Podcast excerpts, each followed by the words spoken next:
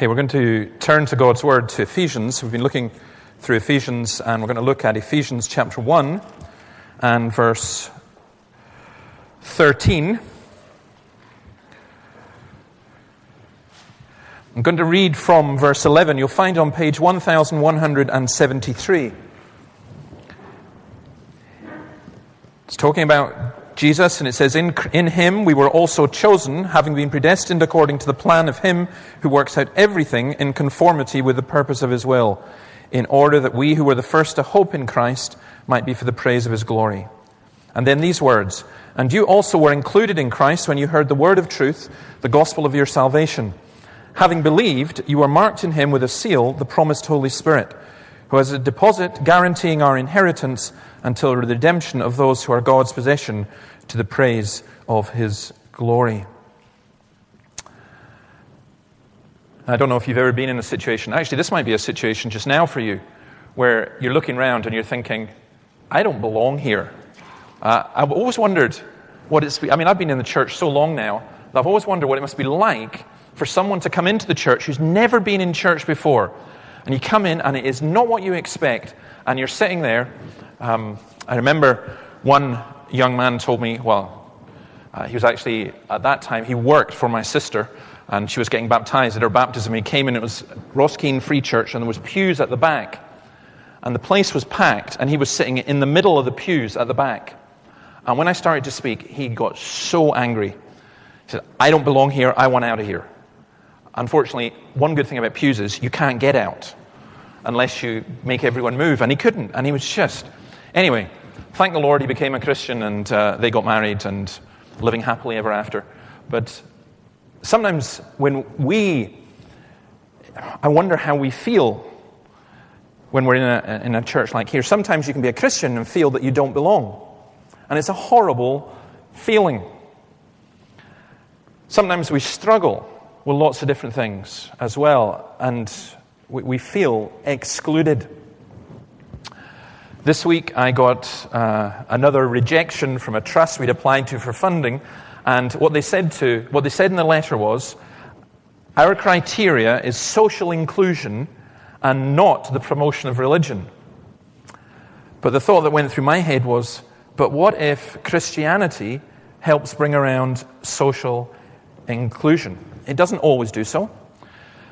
I was in the United States last week, and I heard of a church conservative evangelical church that began a work amongst Mexican uh, workers who were working in a local chicken factory, 3,000 of them. And the work began to go well, and lo and behold, Mexicans started coming to the church. And the people in the church said, No, we don't want this. Let's start up a separate Hispanic speaking or um, Spanish speaking church. Absolutely horrendous attitude Sometimes it can be like that in, the, in a church. You can say, well, they're not people like us. As though we say to God, well, you've got to, these, these are the people we want uh, for you to bring into our church. One of the main criteria of the Christian church is that many different people are brought in. I think it is horrible to feel excluded and to feel that you do not belong. And can I say right at the very beginning that if that is your feeling in the church here, um, please feel free to mention it to me and we can talk about it because your feeling may be correct, your feeling may be wrong, but we certainly need to find out what the difficulty is. We all long to belong. Uh, I hate it when you're kind of shut out. I was, a number of years ago, a man came to me in the church here and said, David, um, I'd like to join the church, but I don't believe in Jesus. I said, okay, that's kind of a big deal for this church. You know, we, we kind of, that's one of the main things. And his face fell. And I said, why do you want to join? He says, oh, he says, I love the church. Love coming to services. Love finding out about God. He says, but I don't believe. And I'm just wanting to find out more. And I said to him, well, I've got really, really good news for you. He says, what's the good news? I says, we wouldn't let you join. He said, what? I said, I thought you wanted me to join. No, no. I said, if you come and ask to join, you're not joining. And he, looked and, what's wrong with me? I said, there's nothing wrong with you. It's just, To, be, to belong to the church, you're expressing a faith in Jesus Christ. But here's the good news you're welcome to come along, and all the things that you like, you're welcome to come along right now and still participate in that and learn more. But you can never be part of what we call the body of Christ until you come to know who Jesus Christ is. And at that, actually, he was particularly, he was delighted that he could come and we weren't expecting him to join. But I think whatever way we look at this, and I want to look at these, these verses in this, this incredible phrase, you also were included in Christ. Because Paul is writing to a church in Turkey, Ephesus, where there was considerable division. There was the racial division between Jews and Greeks and Romans. There was an incredible social division and political division. And there was, that division was often reflected within the church. And this great letter that Paul writes, he talks about, and we'll come on to it in chapter 2, about how the dividing wall of hostility has been broken down. And what he's saying to the Ephesians is this He's talking about how God has this marvelous plan, how God saves people, how God works in people. And then he says to them specifically, he says, You too, you also were included in Christ. Now, I think it is very, very important for those of us who are Christians to know that we belong to Christ. How do we know? And how can we pray if we don't know whether God loves us or hates us? We need to be fully assured that God is our Father and we are His children. It's one of the, as I say, one of those most horrible feelings if you're in a relationship with someone, but you're not sure whether they love you or not. It's one of the most horrible feelings if you feel that you're entirely on your own and that nobody loves you. And it's a pretty horrible feeling, too, when you hear an awful lot about God and you hear an awful lot about Jesus, but you yourself have no assurance that Christ loves you, that God is your Father, and so on. So we're going to look at this, and there's the verses up there. Sorry, I should have put them up earlier. And we're going to just see how this happens, what this verse tells us. So please, if you've got Bibles, keep them open at this verse because it's quite specific. And uh, I wanted to just take a, a wee bit of time looking into it. First of all, let me just simply ask how do we know? How do we know that we belong? How, how do we know that we're included in Christ? Well, Paul gives us two answers. One is you hear the word of truth, and the other is you believe. When you heard the word of truth, the gospel of your salvation, having believed, you were marked in him with a seal. There are different kinds of hearing. We can be deaf. I mean, I'm talking right now, and uh, it could just be going in, your, in one ear and out the other. You're thinking about 101 different things. And a lot of us have been there.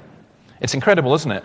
That you're wide awake, you come in here, you've not had the advantage I've got, which is I got a caffeine shot before I came up here. So that helps. You get caffeine shots afterwards. You should probably have them before. Just a double espresso if it's going to be a long sermon, just to keep you awake. Well, we find ourselves that it, it can be really, really difficult. We really sometimes struggle. We're, we're, we're not hearing, or sometimes we're hearing words but we're not hearing what God is saying to us because there are 101 other things in our minds. And that's why it's actually a really good thing that we pray to God that He would open our hearts, open our eyes, open our minds, that we would actually hear what He's got to say to us. Here, when Paul talks about you heard the word of truth, it carries this idea not just of being exposed to the word, but submitting to it. It finally gets through. It's something that connects with you. I think that's so important in church that when we're hearing God's word, it's not just rolling over, rolling over, rolling over religious ritual, but it is God speaking to us and it just it gets through, it connects, it clicks. It, we, we were conscious of God speaking to us.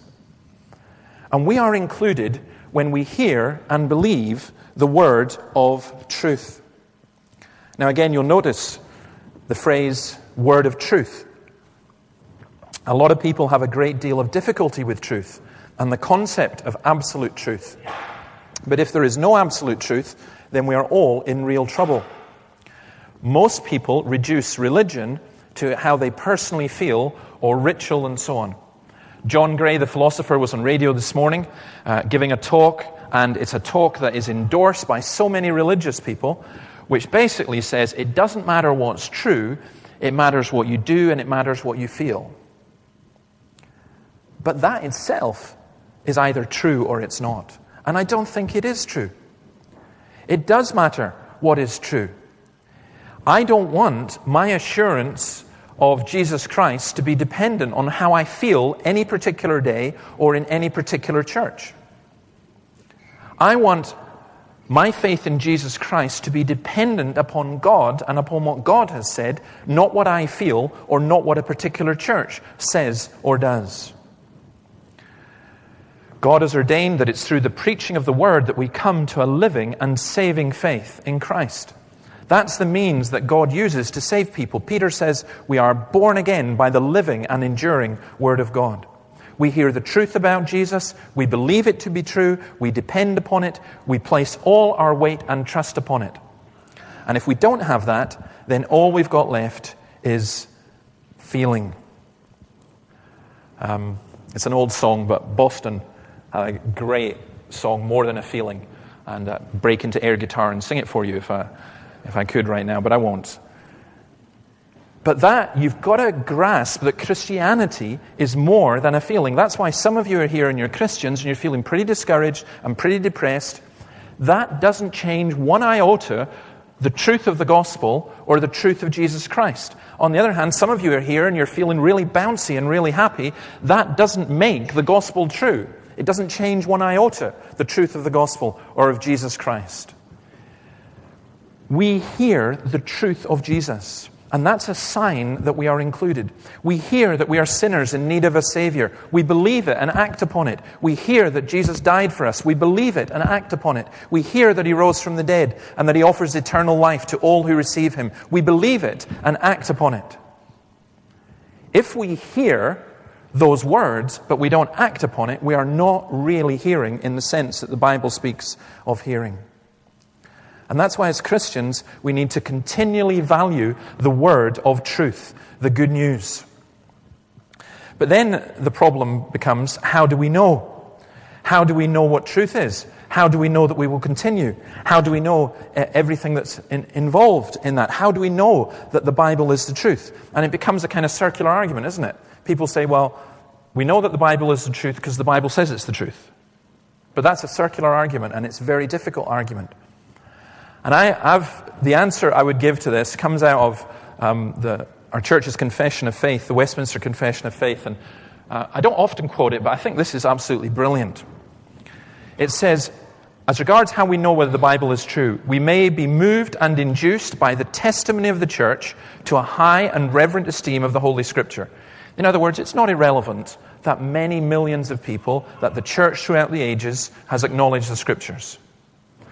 Second reason, and the heavenliness of the matter, the efficacy of the doctrine, the majesty of the style, the consent of all the parts, the scope of the whole, which is to give all glory to God, the full discovery it makes of the only ways of man's salvation, the many other incomparable excellencies, and the entire perfection thereof are arguments whereby it does abundantly evidence itself to be the Word of God. So, the fact that it works, the fact that it's so profound, the fact that it's majestic, uh, all these different things, they're all logical, reasonable arguments that you can put to say, this is the Word of God. I have studied the Bible personally for over 30 years, and I would say this without a shadow of a doubt. As a man came in here yesterday and he asked me about this Did I accept the Bible? And the answer is absolutely. I'm not hiding things, I'm not being dishonest, I'm, I'm, I'm not kind of being this narrow minded fundamentalist who, who doesn't see all the different things that are going on. And the more I get to know the Bible, the more it is utterly astounding how different it is from every single book that has ever been written and how wonderful the scripture is. And I can logically present the arguments and I can give you all the case for it, or at least a, a fair bit of it. But, look what it says. Yet, notwithstanding, our full, our full persuasion and assurance of the infallible truth and divine authority thereof is from the inward work of the Holy Spirit, bearing witness by and with the Word in our hearts. In other words, it's saying what the Bible itself says that the Bible itself is not enough. That you can read the Bible, you can hear the Bible, you can memorize the whole Bible. Without the Holy Spirit working in your life, it means nothing. You delude yourself. There are Christians who say, well, we're really into the Holy Spirit. And there are other Christians who say, we're really into the Word. And then there are biblical Christians who say, wait a minute, who gave you the right to divide the two? The Holy Spirit inspires the Word, but doesn't just, hasn't just inspired the Word in the past, the Holy Spirit applies the Word today. So I know that every single thing that I say today will just bounce off brick walls unless the Holy Spirit takes His Word and applies it. And that's why Paul goes on. He says, You were included in Christ. How were you included? You heard the word of truth, which is the gospel, the good news of salvation. You believed. And having believed, you are marked in him with a seal, the promised Holy Spirit. Now, marked with a seal. How does that work? The Holy Spirit convinces us and convicts us, and then the Holy Spirit also just embeds within us this assurance that as we believe in Jesus Christ, that we really are in Him. We really do belong to Him. This idea of the seal it's a very strong idea in the Bible. In the Old Testament, I'll give you an example there of Ezekiel 9, verse 3. The glory of the God of Israel went up from above the cherubim where it had been and moved to the threshold of the temple. Then the Lord called to the man clothed in linen who had the writing kit at his side and said to him, Go throughout the city of Jerusalem and put a mark on the foreheads of those who grieve and lament over all the detestable things that are done in it. God puts a mark upon his people. There is a seal. Those of us who are from an agricultural background will recognize this. One of my least favorite jobs I ever had to do on the farm was to brand uh, cattle. And it looked really horrible. I, actually, it wasn't my least favorite job. It was a kind of sadistic thing in me. But I'd get my friends who came from the city or the town, and I would take them and I'd say, Come and watch this. We're going to brand some cattle. And they'd only heard about that in westerns. Um, and you would put this, this piece of metal, this brand, into a blazing hot fire and you'd bring it out and then you'd stamp it on the back of the calf or the cow and the burning, the smell of the rotting flesh and everything. And the, oh, this is horrible. How could you do that? You're so cruel. Um, but they've got thick skin. That's why it's called leather. You know, they really, you, you, you know what you're doing. But you brand them, you put a mark on it. And it really, that really is the case. We, sheep, we used to, or pigs, we used to put tags on. And you'd put, you'd put a certain kind of tag. Now they do um, electronic tagging. But there was a mark, and the mark was that you belonged. You went off uh, astray, you're, you know, you're a cow, and you disappeared, and somebody would see, and they would look for the branding, and they would take you back. Each farm had its own unique branding. I guess the urban equivalent of that now is if you've got a bike, and you take your bike to the police so that they can put a mark on it so that if it's stolen, they know who it is.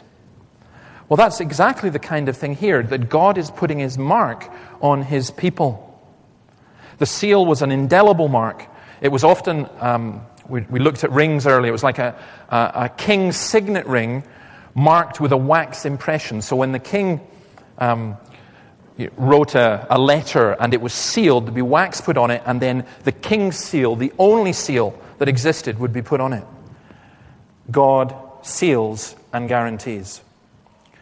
Because here's one of the problems that we face.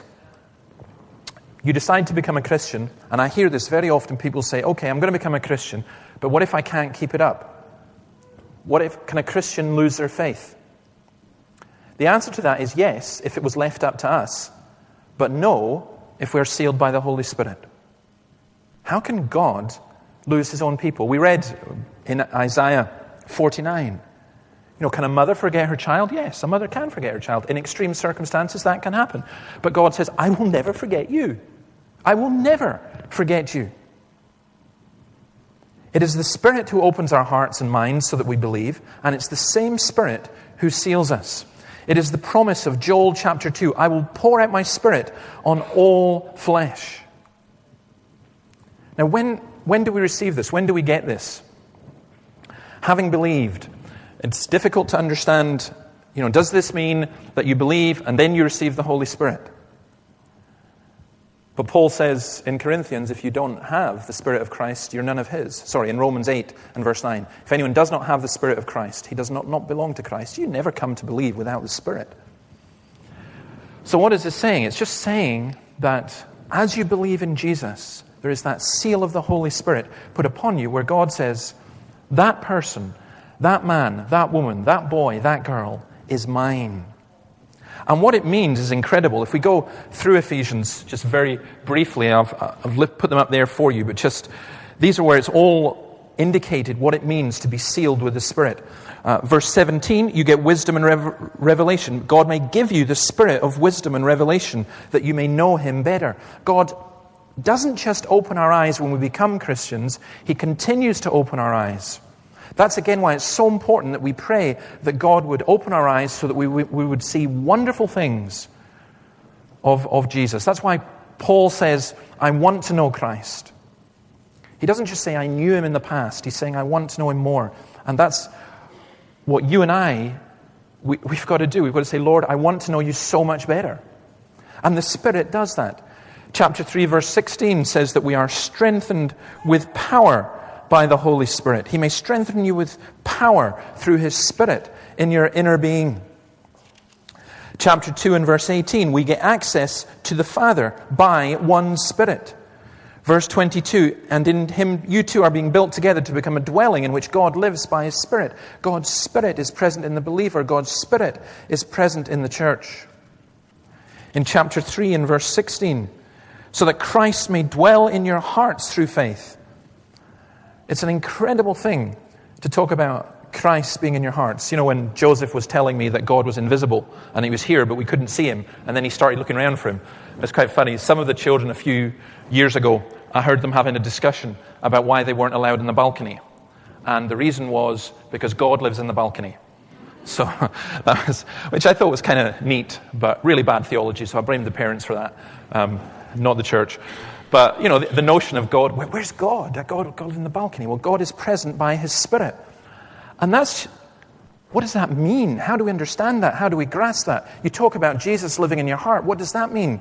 I remember as a child thinking there must be a wee door in my heart that this wee man jumps in and, you know, what does that mean? Let Jesus into your heart. How?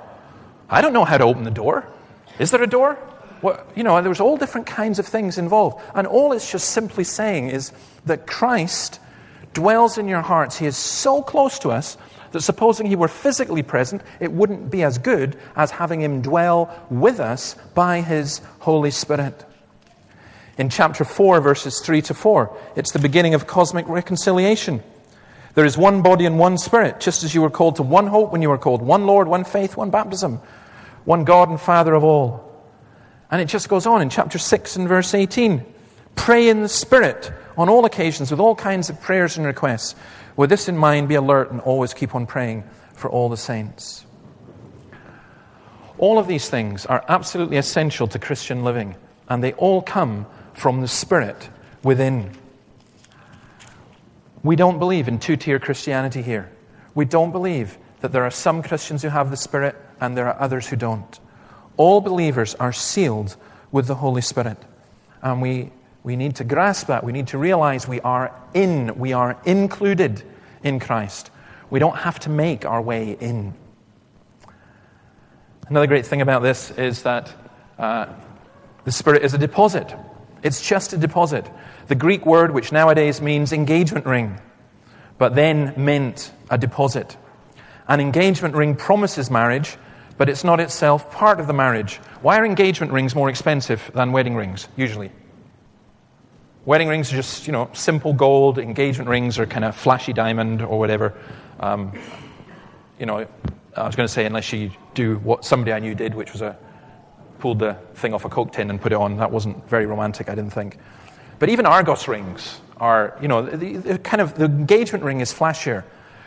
It's, it's kind of saying, I promise. It's a promise. But I think the wedding ring is simpler because saying, well, you've got it. You don't need the, the, the flashy ring. It's just saying, you've, you've got it. And I think that when we think about it in that way, it's kind of like the Holy Spirit we receive now is just a foretaste of what is to, to come. You're buying a house or, um, and you put down a deposit for the house. That's just the beginning. That's the pledge, that's the guarantee, but there's so much more that is to come. Chapter 4, verse 30 says, We are sealed until the day of redemption. There's so much to look forward to. 2 Corinthians 5:22 It's God who made us for this very purpose and God who has given us the spirit as a deposit guaranteeing what is to come. Romans 8 verse 23 Not only so but we ourselves who have the first fruits of the spirit groan inwardly as we wait eagerly for our adoption as sons the redemption of our bodies. You know what happens with some of us as Christians? What we do is this. We become Christians, it feels great, we spend the rest of our Christian lives remembering the feeling we had when we became Christians, trying to get back to it. And God says, You're looking the wrong way. You're looking the wrong way. That's only a deposit, that's only the beginning. There is so much more. The Spirit is the beginning of eternal life within us. He guarantees our inheritance, and we are His possession. 1 Peter 1, verse 3 Praise be to the God and Father of our Lord Jesus Christ in His great mercy, He has given us new birth into a living hope through the resurrection of Jesus Christ from the dead, and into an inheritance, and look at these words, that can never perish, spoil, or fade, kept in heaven for you, who through faith are shielded by God's power until the coming of the salvation that is ready to be revealed in the last time. If you are a Christian, you have this tremendous inheritance that can never be lost. Any other kind of inheritance that anyone has can perish and can be lost. God the Spirit is the seal of that. It's an expensive seal. For God to send the Holy Spirit cost him a tremendous amount. God so loved the world that he gave his only Son. It should help us realize how valued we are. It's a security. What's being referred to here are the Gentiles in Ephesus. You too were included.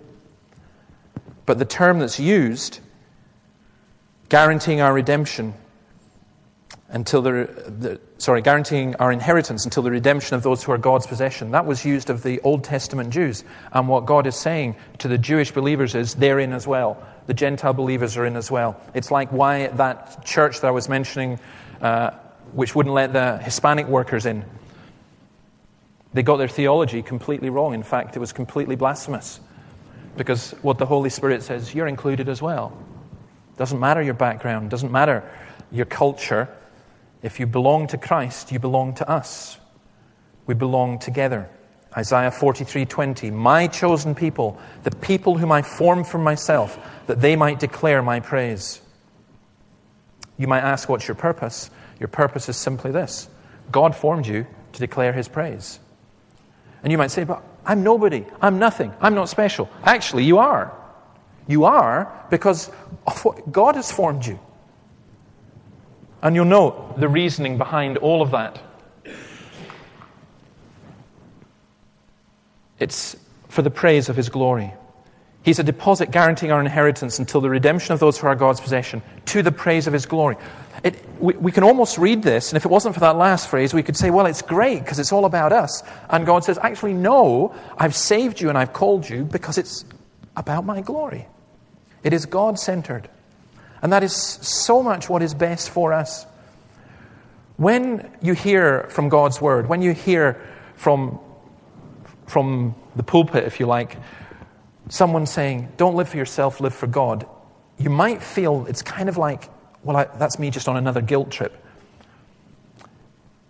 That's not what it's intended to be. It's actually intended to liberate you completely.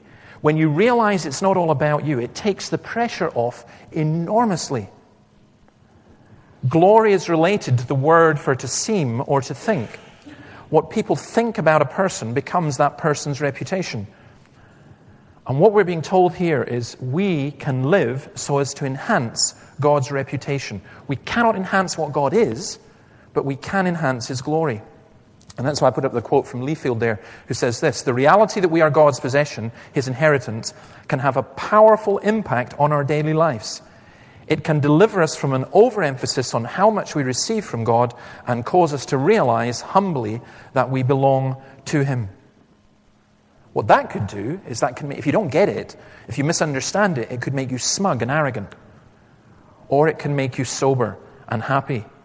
We invest ourselves wisely for the glory of God. So the message is, is, is so straightforward. Paul is saying to the Ephesians, You're in, you belong. And so I want to apply it in two ways. I want to impl- apply to those of you who are not yet Christians. And please take this seriously. You're not in, you are outside, and you are in danger of ending up in the great outer darkness. But you are invited in. Look at these words from Revelation Behold, I'm coming soon. My reward is with me, and I will give to everyone according to what he's done. I'm the Alpha and the Omega, the first and the last, the beginning and the end. Blessed are those who wash their robes, that they may have the right to the tree of life and may go through the gates into the city. Outside are the dogs, those who practice magic arts, the sexually immoral, the murderers, the idolaters, and everyone who loves and practices falsehood. I, Jesus, have sent my angel to give you this testimony for the churches. I am the root and the offspring of David and the bright morning star. The Spirit and the bride say, Come, and let him who hears say, Come. Whoever is thirsty, let him come and whoever wishes, let him take the free gift of the water of life. You see, you've got a choice. It's outside or it's inside. It's like it's a really cold winter's night or Scottish summer, whatever. It's, you know, like, like this week was ridiculous, wasn't it? I mean, just I cycled home, I got soaking wet, it was driving rain, it's not even November. And, you know, it's like you're, you're standing and you're cold and you're miserable and you look in the window and someone's got the fire on and you can see they've got you know a nice dram there and just to warm you up and they've, they've, they've got music playing they've got just uh, there's people inside who are laughing and who are happy and it's so warm inside they're in the pajamas and you're outside and you're perishing and you're freezing and you think if only i could be in and the door opens and says come on come in and you go nah not really no thanks. I don't want it. I'm not in. How does that make sense? Why would we choose to be outside? You, it's like a fantastic wedding feast, a great wedding feast. I did a wedding yesterday, and uh, you know, you, you see people, and imagine people are watching and seeing this sumptuous feast and the bride and the groom come around and say, Actually, half our relatives haven't turned up. Come on in, folks. Come in and share in the meal. Why? What? Whoa, that's outside. Why would you want to be outside? I say, and I, I appeal to those of you who are not yet believers, you are invited in. The door is open. There is far more inside than you can possibly ever imagine. You too can be in Christ. It's not like joining an exclusive club. It's not like saying, well, you can come if you become like us and if you do all the things that we do and say the same things. No, it's an open invitation from Jesus Christ. If you're thirsty, come. If you're cold and you want to be warm, if you're lonely, if you're hungry, if you, if you want to be fully human, then you come to Christ. I know this from the scriptures. There are many things we do not know, but I know this without, without a shadow of a doubt. There isn't a single person here who, if they honestly prayed this morning, Lord, please, I want to come, that God would not be working in your life and that God would refuse. Jesus never refuses anyone who comes to him. But you must come. The message this morning is not, doesn't matter what you believe you're in. There are people who are universalists who say it doesn't matter what anyone believes, they're all in. Whatever anyone does, they're all in. No, it's in Christ. You were included in Christ. You also were included in Christ when you heard, when you responded to the word of truth, when you believed, when you were marked with the seal, the promised Holy Spirit. And let me say this to those of us who are believers. This is the message. And please, it's so important you grasp this. You are in, you belong to Christ. Why then are you so burdened? Where's all your joy gone, says Paul? Where's it gone? love and service and so on. Every time you hear something from the Bible, something from this pulpit, something from this church about serving, you're going to be loaded with guilt because you're thinking, oh, here I have to go again. I've got to try and earn my way. And you don't have to earn your way. You're in. But when you're in, surely you want to respond with love. You want to serve. Part of being in is sharing and fellowshipping and working together. You care for the rest of the body. You live for the glory of God. And you work to invite others in. Surely you're not one of those Christians who says, Well, I think it's really unfair that God has some people and not others. And God says, Yeah, what are you doing? Why are you not inviting people? We need to let people see that being in Christ is such a wonderful, life transforming thing that they'll, they'll say, wait, wait a minute, I want some of that. Where'd you get that? How did you find that? It's like my friend at the beginning who said, I want to belong to the church. Why do you want to belong? And he listed things that he wanted to belong. And I said, Do you know where that, all that comes from? It doesn't come from us, it doesn't come from our organization, it comes solely from Jesus Christ. We're in. We're not waiting to get in. We're not in a queue like standing outside a club with the bouncer standing there and we're wondering if we're dressed right and if we're going to get in. We're in. We belong. We're part of Christ's kingdom. We've got the Holy Spirit. Let's not quench Him and let's live for the glory of God. Let's pray. Thank you, Lord, for your word. Thank you that those of us who believe and trust in you, that we too are included because we heard the word of truth, the gospel of our salvation. We believed it, and you've marked us with your seal, the promised Holy Spirit that He's a deposit guaranteeing our inheritance until the redemption of all who are your possession to the praise of your glory. Thank you for that. And thank you, O Lord, that now is the day of salvation, that the door is not closed, that the door is open, and that everyone here and everyone whom we see and everyone in our families and friends and everyone in this city and country, we can invite to come in. Lord, I pray for those of us here who do not know you that we would lift up our eyes and we would see your glory and we would say, O oh Lord, I come. Please receive me. With all my sin, with all my problems, with all my weakness, with all my joys and strengths, with all these things, just as I am, O Lord, please receive me. We ask that you would do this for your glory. Amen. You've been listening to a sermon from St Peter's Free Church in Dundee, the historic church of Robert Murray M'Cheyne. For more sermon content, please visit our website at stpeters-dundee.org.uk. That's www.stpeters-dundee.org.uk for information and training on persuasive evangelism and how to share your faith biblically, as well as Christian commentary on the latest current affairs in Scotland, please visit the website of Solas, the Centre for Public Christianity, at solas-cpc.org. Once again, that's www.solas-cpc.org. Thanks for listening.